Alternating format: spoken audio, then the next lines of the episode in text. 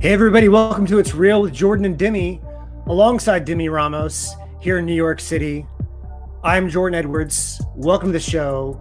We are very excited to have one of my favorite rock artists on today. You may know him for his work as the frontman of Switchfoot. Jon Foreman also has a really uh, robust solo career that that spans you know two and a half decades. Uh, he's got some really great new music out. His new album Departures is out now, and uh, we're really excited to talk to him. So let's bring him out. Everyone, please welcome Jon Foreman. Hi, Jon. What is going on? First of all, great bandana game. You know, it's just it's at the ready at any moment. Yeah, we we're distant. All right, I'm ready for you. Where Yeah. are you right now?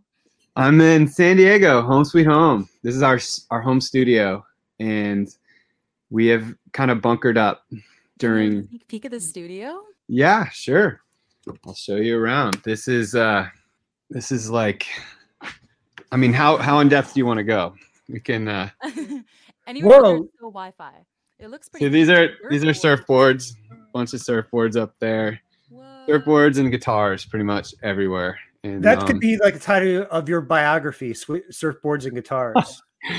yeah so we basically we were like well if we're gonna do this if we're gonna be stuck at home and we can go into the studio let's let's make the studio amazing and so that's what we've been doing this is uh i got i got people near me so this is this is eric frost hey what's up this is What's rest going on, Eric? down here Woo!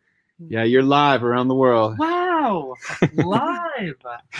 We love to see it. yeah so that's our studio it's it's a blast it's good like it is my sanity during this year where I'm like, okay, I feel some crazy feelings.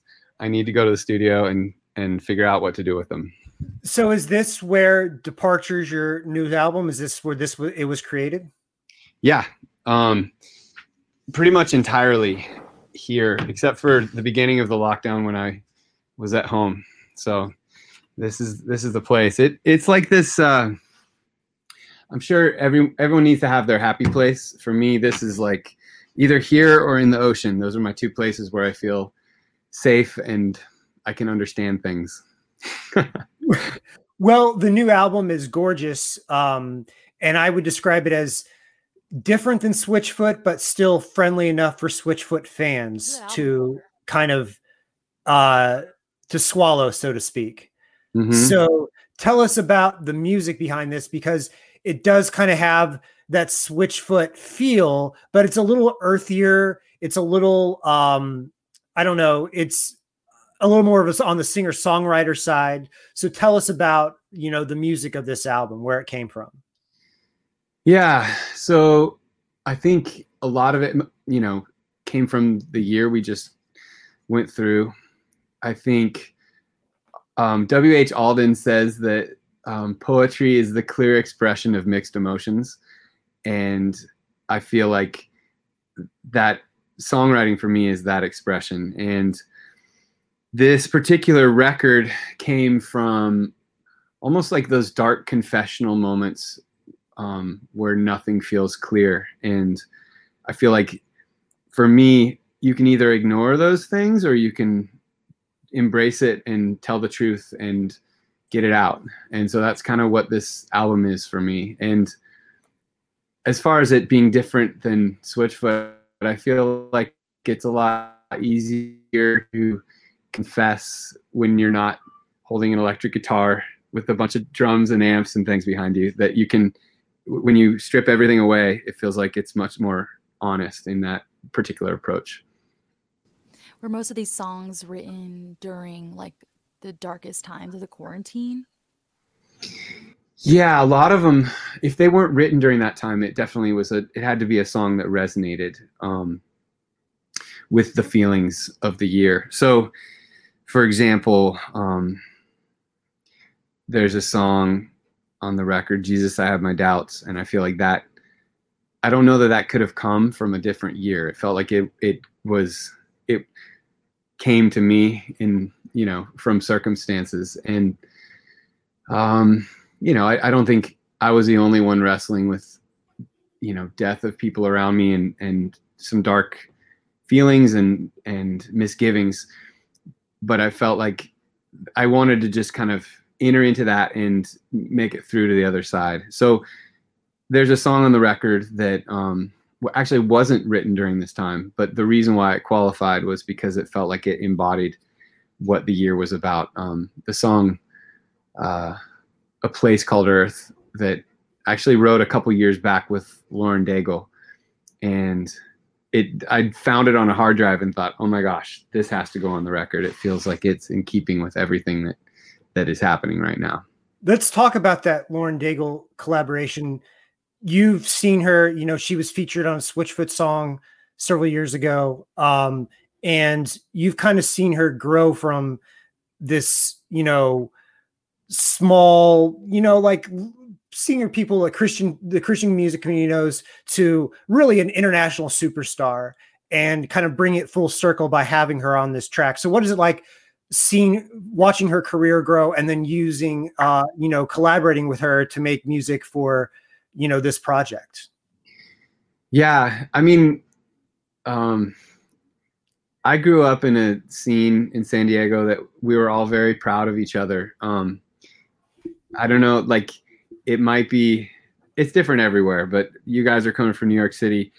Um it might be different there but for us whenever any one of our our crew, our friends got a, a deal or or started touring, it felt like a, a victory for everyone.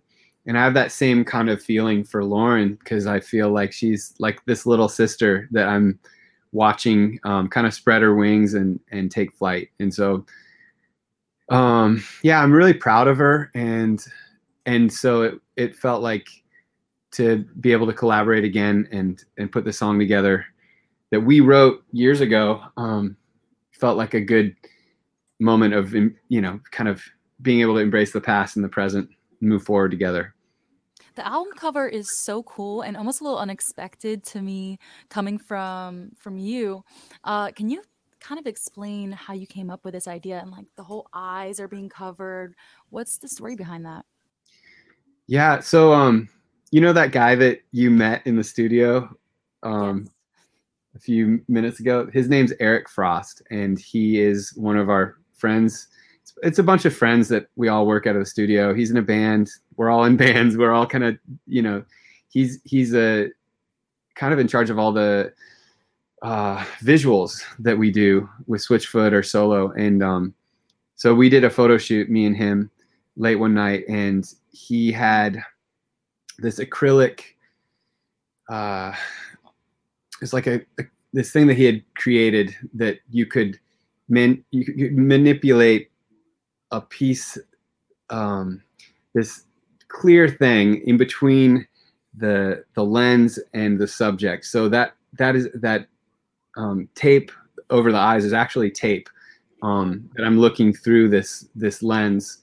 And there's nothing like digitally done afterwards. The picture is actually just that's the way it looks. Um, and yeah, it was really kind of a strange way to to shoot, like um, no Photoshop, but everything done in the moment, and that's that's where the, that picture comes from.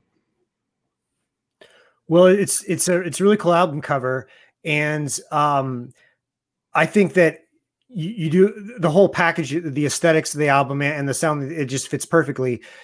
But I also so one thing that's so first of all, Jon, when I booked this interview, I told Demi that you have one of my favorite rock voices. I feel like when I came up in the in the 2000s when Switchfoot was like really breaking out, that sound of the crunchy, like you know, really like edgy uh, guitars that Switchfoot had, and your voice just kind of floated over the top of it, almost just kind of uh, not to make a surfing pun, but like a wave, you know. Um, and you came up in this era where people were screaming, and you came up in the, you know, I think about all the rap metal and the emo core and things like that. But you maintain this great, like, smooth voice. So tell us about how you resisted. You know, you could have like maybe sold more records if you'd have screamed a little more, but you know, you did it. We had a, a record exec tell us the head of Sony at the time um, he it was at the Grammys, and he pulled me back to his like huge bungalow that you know you take a meeting with him like the king or something. and I go back there, and he he tells me that we we failed because we lost the battle and that Nickelback won. There he was You like were defeated by Nickelback. yeah, Oh, he was like, "You should have done something more like this," and i was like, "I don't, I don't know. I'm gonna be me. I, I, I um." you should have permed your hair, Jon. You should have permed your hair. You know, and I, I have nothing against um, rapcore or Nickelback or anyone. I just think I'm a horrible actor, and I feel like I have to be myself. You know, like I'm, I'm. You can ask my wife. I'm the worst liar ever. I like, I like kind of smiley, smirky guy who's like, yeah, I don't think I should do this. You know, I'm, I'm. So I, I think it wasn't an active choice to say, hey, we're gonna. Um, I think it was just intentionally just trying to be ourselves, you know, and ride out whatever wave is going to come and go. When writing songs like Meant to Live, I mean, that's one of my favorite songs of all time. I was listening to that the other day with my little sister and we were jamming out. It's just, it's timeless. Some of, some of your songs are just timeless. Um, did you, what, when writing songs like that, were you aware of the potential that it had and how, how big of a hit it was going to be? Oh, no, it's strange because music is, I always equate it with archaeology, where every day you get up and you take your shovel and you just start to dig and you see what you've you've got. And um and that particular song was what we uncovered that day you know and and yet at the same time for me like a i love it when people around the world can hear the song. It's such a, a powerful thing to be able to go overseas for example and and have a bunch of people singing a song that that means a lot to you. That that is truly powerful. But the the crazy thing is for me music is this continual quest for something that you you cannot express in the moment. And and um, I've been I've ta- talked about this so so many songwriters. You're trying to when you write a song you're trying to stop time. You're trying to like make people levitate or explode or something that would never happen. And um, of course you finish the song and it hasn't happened so you have to write another one. But i love the chase i love the pursuit and i don't think in the moment you're thinking of any form for me at least you're not thinking of any form of um, hit per se. You're just thinking of of the feeling that that one song gives you in that one moment. Well, speaking of that specific song, you know, we get into the guitar nerd sh- stuff on here, and that riff, that opening riff of "Meant to Live" in stereo, da da da da da da da, and you know exactly if you know the song, you know exactly what I'm talking about. That's my impersonation, so I don't I'll trip off. I love it, Jordan. That's I don't trip off the copy. When I do that, I don't want to trip off like the copyright. Yeah, you know, yeah, like yeah, people yeah. from like da da da da da da da da. That's my impersonation of the uh, of the opening riff of "Meant to Live." Um, that it's a quintessential 2000s rock riff. Even if you don't know the name of the song, you've heard that riff. And I think that's the ultimate compliment to a song. If you have a song that people know it, even if they don't know the name of the song, you know what I'm saying? Yeah, our biggest compliment to that riff was when Cypress Hill made a they made a a, a song where they ripped it off and put their beat underneath it, and I'm like, okay, we've arrived. Nice. Some West is. Coast love. Some West Yeah. Coast love. yeah. Um, so was that a riff that had been that had been popping around your head for a while, or was that a spontaneous, you know, and even the decision to to to to really do the stereo back and forth thing in the recording? The stereo thing, I'm I'm a such a fan of the Beatles, and I love their use of the stereo field, and probably had to be inspired by them in some way.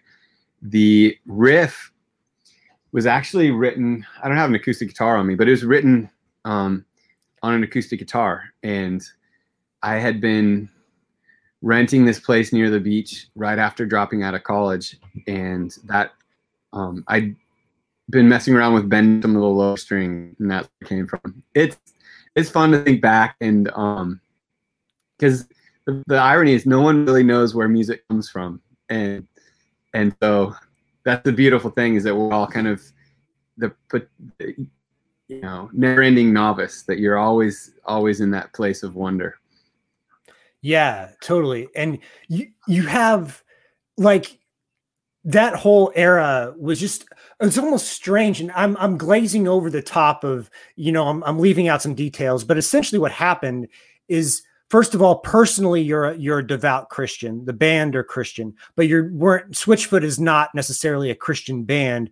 You just kind of got there because of a record label buyout you kind of got promoted as a CCM band and then your music ends up on the Walk to Remember soundtrack, and that propels you into the mainstream. I know I'm like glazing over details, but is that essentially what happens? Like, um, what am um, I missing? I think, well, I think that like, how did you end up on the Walk to Remember soundtrack after being on this, being labeled a CCM band? Yeah, you know, I think, um, you know, we've always thought that that Christianity's a faith, not a genre. And so you know we grew up playing bar mitzvahs and frat parties and bars and churches and everywhere coffee shops anywhere. And it didn't feel like um uh we i guess we didn't have the closed-minded thing of like we have to be our songs are for this one demographic and no one else. Um the walk to remember thing uh that was a friend of ours from high school who happened to be up in LA working for a guy who's doing the music for that. And she had just gotten the job and he was looking for songs for that particular film. And she said, Hey, I, my buddies are in this band that I went to high school with, and you should check it out. I think it'd be perfect for Mandy to sing. And that's that's how those songs got into that particular soundtrack. And I remember doing the red carpet and we walked the red carpet because we we had been on tour in a minivan kind of thing, and we drive to LA, and we walk the red carpet, and the the camera guys are like saying, "Who are you guys?" and and we're saying, "We're no one. Just just take the pictures of of Mandy and move on." Did, now, did you have you and Mandy met in real life where you had this mutual like you both kind of boosted each other's careers? Like you just had this one moment where you crossed your your creativity her as an actress you as a band kind of crossed in this weird strange way and your careers were boosted because of it. Yeah she's i mean every time we've ever met or hung out she's always just everything that you think she is. She's very sweet very real and um yeah i mean it is yeah, she's just a great, great person. People see you guys playing live. I mean, it's really something to see. It's just like you guys are all over the place, like true rock band style. Um, people are thinking, yeah, like rock band, trashing hotels, girls backstage, living the life, you know. Well, how are you guys able to successfully combine rock and your faith? Think- yeah, how are you avoiding the rock and roll lifestyle, Jon?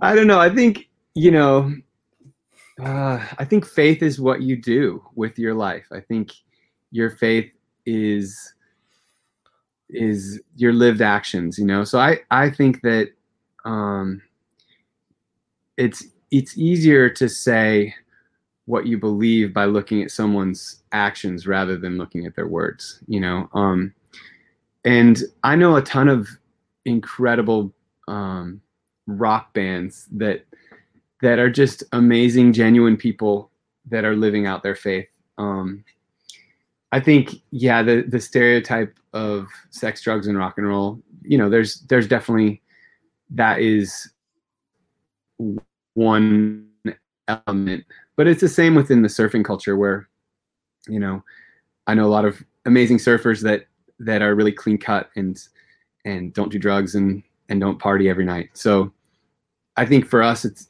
it's always been a matter of just saying, well, who are we, and we want to live our lives and make the best music for open-minded people. Now, don't take this in the wrong way. This is a complete compliment. You look like you could be a character in like a uh, a romantic comedy where the single mom goes and meets the guy in the surf shop. So it's it's ironic that you you know that this Nicholas Sparks movie helped boost your career, and you actually kind of look like a Nicholas Sparks surf instructor who who like falls in love with a single mom. I'm just saying, you know, the single the single mom. It's always got to be the single mom. Always a single mom. You know, she's down in her luck. She's got a kid who's kind of a pain in the butt and there she goes into the surf shop, you know, to maybe look for a job or something, and there's Jon Foreman behind the counter waxing a surfboard. I mean, that I, that's that's a scene right there. That's a scene right there.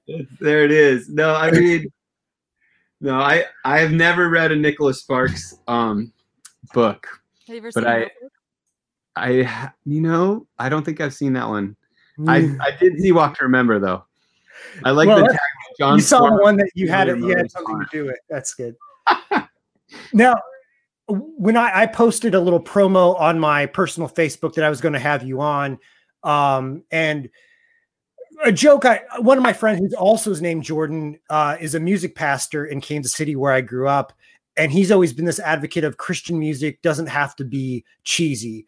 Uh, I joke about there's there was this plague of of fake Rhodes pianos that hit churches in the late '80s, and every church m- Christian music had to suddenly sound everything had to sound like Air Supply or something. So, um, how do you feel about the way Christian music has evolved in terms of the quality since you've kind of started in the industry and seen, you know, and you've worked with people, even if Switchfoot isn't a distinctly Christian band? Um, I think again, it really, I have a hard time using the adjective Christian to describe a certain type of music. I feel like it it's more affiliated with how we treat each other than it is like what kind of guitar you play, and um, so it's it's tricky for me to like. I think, I mean, I think music in general is it's at a really exciting place right now where you know kids in their bedroom can make an incredible song that gets huge on TikTok and and blows up. I love that that that if you've got a great idea, the world is listening. And um yeah, most of the things that when I was a kid that we made in our bedroom sounded really horrible. So I think You know what I'm talking about though? That kind of like like easy listening CCM kind of music that was really big in the early to mid 90s is what I'm talking about, you know. I mean, I grew up my my dad um even though my dad was a pastor, he taught me Stairway to Heaven. So I I kind of had Your a dad sounds cool. understanding of what uh music was, I guess. But yeah, th- I mean, I think like when I hear music from the 80s, it doesn't I think I prefer the 70s and the 60s to the 80s. You're the same way. Demi is like it was like Demi is a big music fan. She's looking at me, but she knows exactly what I'm talking about. She is loves the 70s, loves the 90s, could take or leave the 80s. Am I am I right, I Demi? Yeah, what is that? I don't know. Mm-hmm. I, I I feel the same way, and I have friends that will argue the merit of certain music, and I'm sure there's a lot of great stuff in there. But I, if it if it ceased to exist, I'm I'm I mean we'd all miss the Cure maybe, but you know, yeah, Yeah, I, I mean, think about. I think about a good example of that is think about how cool Heart was in the '70s, and think about the songs Heart put out in the '80s. You know, like or, or Elton John or the Rolling Oh, yeah. Stones. There's so many examples of bands who like kicked ass in the '70s, and then like their '80s music just didn't quite have the the punch of the '70s stuff. You know. yeah. I don't know. I mean, I do think um, that's the the blessing and the curse of technology, right? Where suddenly you have you have the ability to get things perfect and with tech with computers and and drum machines and you realize wait i think i like imperfections i think i love mistakes Yeah. Yeah. And um, you know, and you being a guitar band, it was must have been exciting when you were when you were getting started in the 90s that you had had this kind of like this alternative grunge foundation laid for you and you could do what you want with it, you know. Yeah you know it's so, so funny because i i grew up i loved you know i mean so many of the bands that were big when i was in high school were you know seminal bands um and but at the same time i i kind of loved the 70s i was like a zeppelin freak and and the 60s with the beatles and i feel like for me it- that's what i listened to and then i'd listen to all my friends who were playing backyards around san diego and that was like for me if you were if you hit it it meant that you tou- you did a tour of california those were like oh my gosh you're huge you just did you put out a a CD, wow, you guys have made it, you know. Was that always the mission for the band? I mean, to make it as big as possible, or is that something that was just surprising for you guys? I, it is absolutely surprising. Um, I didn't. I thought of music almost like surfing, where it's an incredible pastime that I will do for the rest of my life. But I don't. I didn't see it as a fiscal enterprise that you would actually be able to pay a house payment or something like that with. I always thought, you know, graduate college and you know, being a band. That's those were all my heroes locally. They worked at the record store, whatever. Um, but th- their passion was music, and that's that. When it started to come to us, where we could actually tour and um, support ourselves, it was much more of a surprise than a goal achieved. How awesome was it to have your brother in the band? I must ask. Me and my Or was it a pain? Did you guys help each other like stay on track? Because I know like being on the road can be crazy. yeah, I mean, to have somebody around you close enough to punch you in the face when you're an idiot is Is a good happened? thing. You know, I mean, we all need that every now and then. Like, what are you doing? You're not, you know, I think to have that kind of ballast in your camp is a huge thing. And he he is one of the most patient people I I have grown to respect him in so many ways. We we used to not get along very well, and um, you know, not quite Oasis, you know, backstage, but definitely uncomfortable. And and I think learning how to fight was a huge um, success for us to be able to know that you're fighting because you actually care, and to look to the fight as the expression of love almost you know like we are fighting over this thing because it's we care so much that we're not just going to let it go and, And there was um, no issue of you being the front person and him not being the front person. the funny thing is i i i had to learn how to be a front person i i don't like being like if there's a, a party i'm the guy in the corner who's who's like playing hanging out with like the kids or playing cars or something you know? Like i'm i'm i don't like to be in the spotlight. Playing cards. and so i had to learn how to um how to do that. That and it was i think i've i've come to a place where i can get inside the song and and just represent the song rather than myself. And that's the way i i perform It's funny you say that um, because one of my favorite questions to ask on this show is who is the person behind the music, you know, stripped down? Um, who's the man underneath like the whoosh and the burn? You know what I mean? yeah um Are you you're one of those guys who's like more boring than what people would expect? That's the, that's the answer we get a lot. yeah pretty much i mean i love philosophy books i love surfing i love playing with my kids and um Are your kids musicians? Have they gotten into music? Yeah, you know, I my friend who is an artist, he defines an artist as someone who appreciates beauty. And I feel like that is a very helpful definition to kind of borrow with music because I, I find so many people that actually listen to music that love music. I, I'd almost call them a musician more than the guy who's very proficient at his instrument but doesn't actually listen or love music, you know? And so, with that definition, my kids are absolutely musicians. They love music, and I love listening to music with them. It is so fun to play like Michael Jackson or Bill Withers or you know these songs that you, that you've heard a million times. To play them for your your kids for the first time is the best, and you can stack the deck. You can be like, "Here's here's what we listen to. This is Miles. This is You have you have a fresh mind to to like infiltrate with the music that you think they should hear.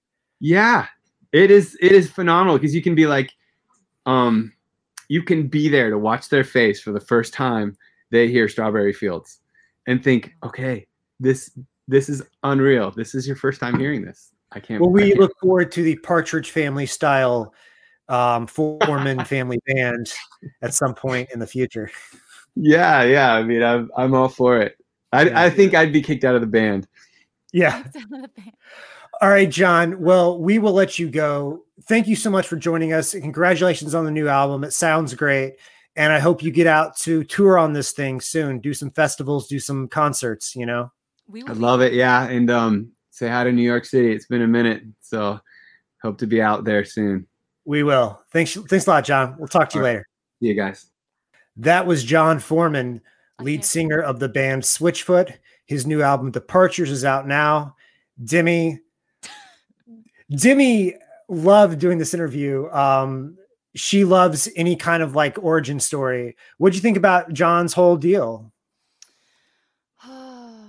I mean, we it's there's just nothing better than than you know an all American band like show like making some of the best music in the world. Yeah, Timeless, um, no matter Yeah. the genre. that's the weird thing about Switchfoot is they were like they sound like a mainstream rock band, but when you try to put them into the categories of the time, you know, they don't sound like Papa Roach or Limp Bizkit or something like that. And they sound they have a little bit more artistry than than uh, you know your your Nickelbacks and Three Doors Downs of the world, which you know Jon kind of touched on that, which was kind of fun. Such a cool guy though, too. Yeah, yeah, and great hair, great hair. Great Uh. I was yeah. like, wow. I was about to ask him like, okay, where do you get your hair? Yeah. Like, so it's like, he's Yeah. But he does look like a Nicholas Sparks character, like in a movie. He totally does. Okay. Or Nick Cove. Anyway, all right. So thank you everyone for joining us here on It's Real with Jordan and Demi. You can find our whole archive of of past shows on popdust.com or on wherever you your podcast, Spotify, Apple Music, whatever. And you can see video versions on Facebook Watch and YouTube. So until next time, thanks for watching, and we'll see you later.